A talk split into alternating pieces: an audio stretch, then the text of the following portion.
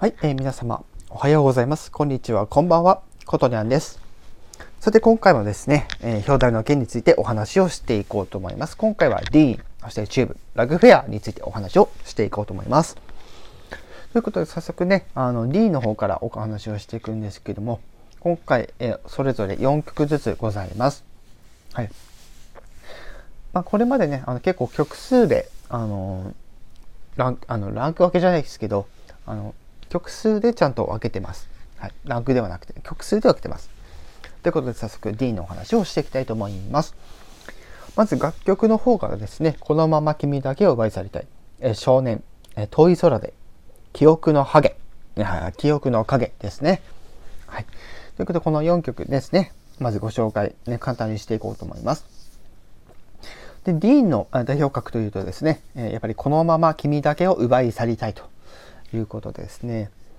やっぱりフレーズもそうなんですけども、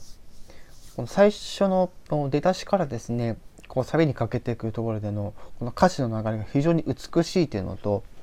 ただこの曲ですね、歌、実際に歌うとですね、非常に難しいんですね。私もこれあの、パフォーマンスさせていただいている、ね、音声、あの、リンクを貼ってあるとは思う思うんですけども、非常にこの曲難しいんですね。簡単に歌ってる聞こえるかもしれないんですけども実は結構難しいです。そんなあの楽曲ですけどもあの本当に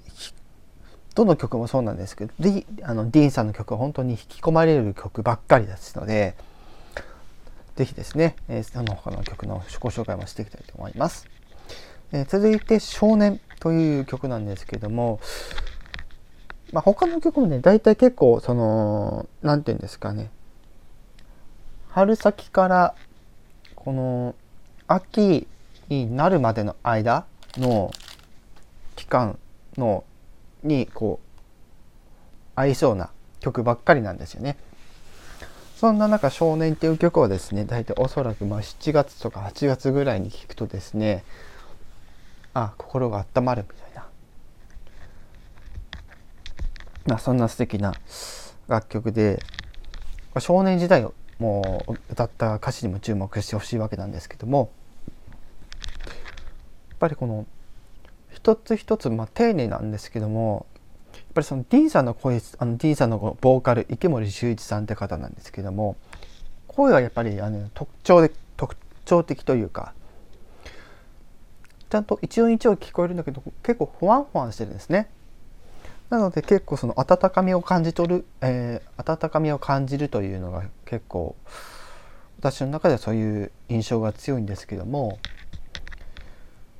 なんかそういうのがですねやっぱり好きな人っていうのはやっぱりこのこの曲は結構おすすめなんじゃないかなと思ってます。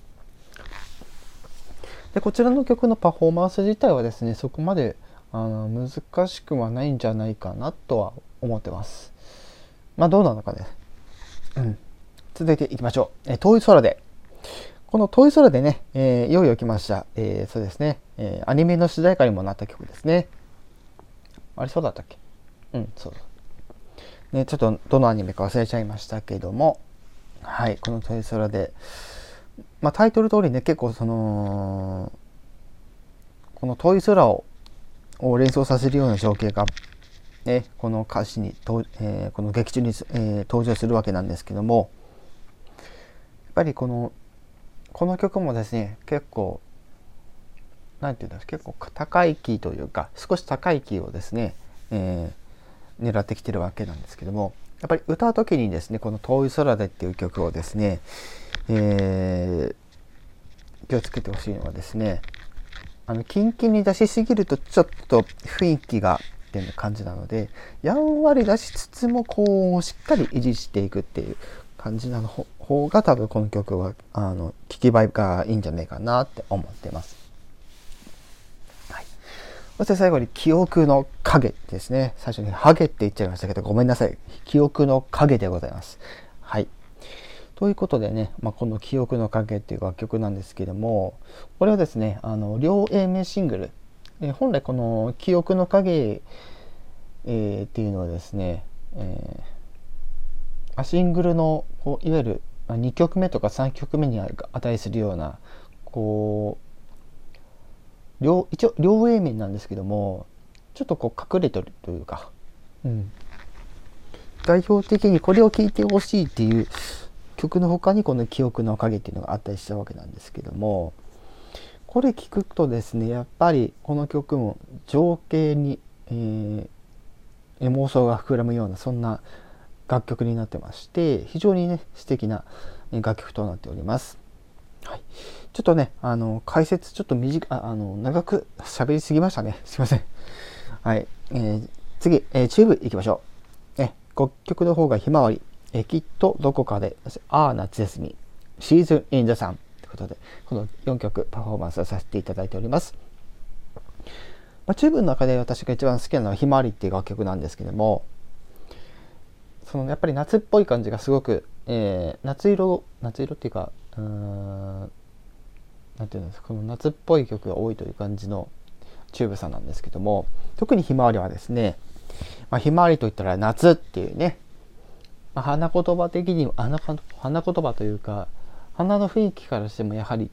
この夏に一番聞き映えるそんなね、えー、ひまわり。という楽曲なんですが本当にこう曲の歌詞もですね明るい内容となっておりまして特にサビなんかこう本当に盛り上がるような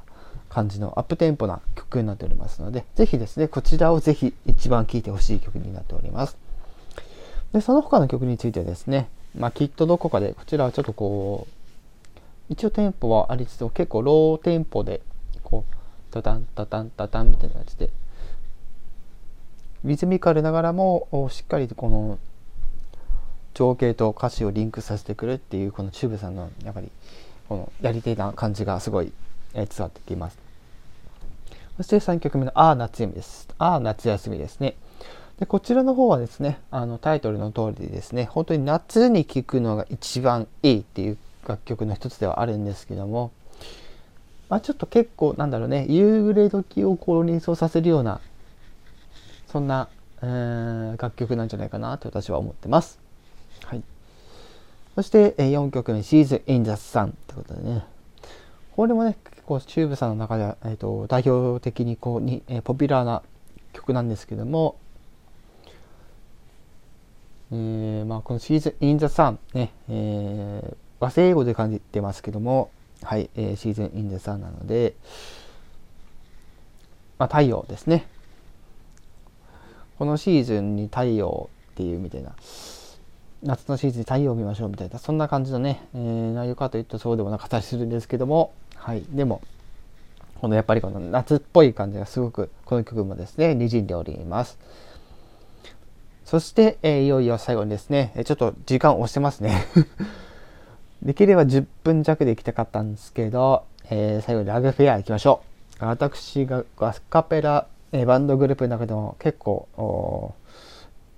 ね、好きな、えー、グループなんですけどもえ、今回赤い糸、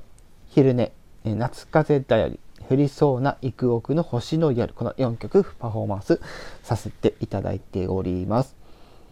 はい、ということで、いかんせんこのラグフェアさんの曲曲の中では、えー、最初に言った赤い糸っていうのがね、一番大好きな曲だったりします。まあ、この赤い糸のね、えー、楽曲については結構その、まあ、これも結構ですね、あのじあのシーズン的には秋っぽい感じなんですけども、まあ、春から夏に移り変わるぐらいの時期だったりとかそういった時に聞くとですね結構、えー、まあ、感情に浸れるというか非常にあのそういった部分にあの惹かれていく感じがあるので是非、まあ、そういった時期に聴いてみるのもいいかなっていんじゃないかなと思ってます。そして「昼寝」という曲なんですけども、まあ、タイトルからちょっと連想していくとですねあの聞いてると眠くなっちゃうんじゃないかなっていうのはあるんじゃないかなと思うんですけど、まさにその通りで、結構、おっとりした感じで進んでいくんですね。あの、ローテンポで。なので、この曲も結構おすすめだったりするんですけども、そもそも、あその、アカペラ版のグループって言ってるんですけども、楽器は、あの、打楽器を使ってるわけじゃなくて、口楽器を使ってるわけですね。まあ、何が言いたいかというと、口で、えー、楽器を鳴らしてるわけですね。はい。このラグフェアさんの、まあ、奥村さんという方なんですけども、この方はですね、えー、私と同じようにですねボイスパーカッションをしてですね、えー、このラグフェアというこのああの音楽のスタイルを、え確立させている、まあ、立役者でもありますね。はいという感じでこの「昼寝」って楽曲の中でもこのボイスパーカーションというのがあるんですけどもそこまで強い感じではなくてしっかりこの曲調に合わせてこうねあのそのドラムの音だったりっていうのをしっかりコントロールされているので是非ねあのお昼寝してみたい方はですねこの曲をね聴いてね昼寝してみるのもいいんじゃないかなって思います。はい、ということで、ちょっと時間がちょっと過ぎてしまってるんですが、頑張ります。はい、夏風だより。で夏風こちこちらもですねまたあの夏っぽい感じの、え楽曲なんですが、えー、もちろんこちらもですね、えー、ま、夏真っ盛りな時に聴くとですね結構涼むことのできるようなそんな爽やかな楽曲となっておりましてそこまでアップテンポではないのででそのやっぱりその、まあ、劇中に登場する歌詞の内容にぜひあの注目しながら聴いていただければなって思います。そして最後に降りそうな幾億の星の夜ということでこちらのはですねシーズン的には、えー、夏前ですねちょうどだいたい4月か5月とかそんぐらいあたり弾くといいんですけども実はこの歌詞の中に えー、7月の、えー、ね7月の花火みたいな歌詞が出てくるわけなんですがもちろん7月ぐらいに聴いても十分ねあのその思いに浸れるというかこの歌詞の内容に浸れるというか。もちろん情景的にこのミュージックビデオっていうところでもやはり、えー、まあ、早くても5月から7月ぐらいのあたりで聞いておくと非常にこう情景がこう頭の中に飛び込んでくる感じがするので是非こちらもですねあのチェックしてみはいかがでしょうかというお話です。まあ、これまで通りあの概要欄の方にですねあのリンク貼っておきますので、ぜひですね、え私のパフォーマンスも合わせてですね、おのおのの、えー、グループの楽曲ですね、ぜひあのダウンロードするなり、ストリーミングなりして、ちょっと聴いていただければな、なんて思ってます。はい、ということで今回はこの辺で終わりたいと思います。またよろしくお願いします。バイバッパッパー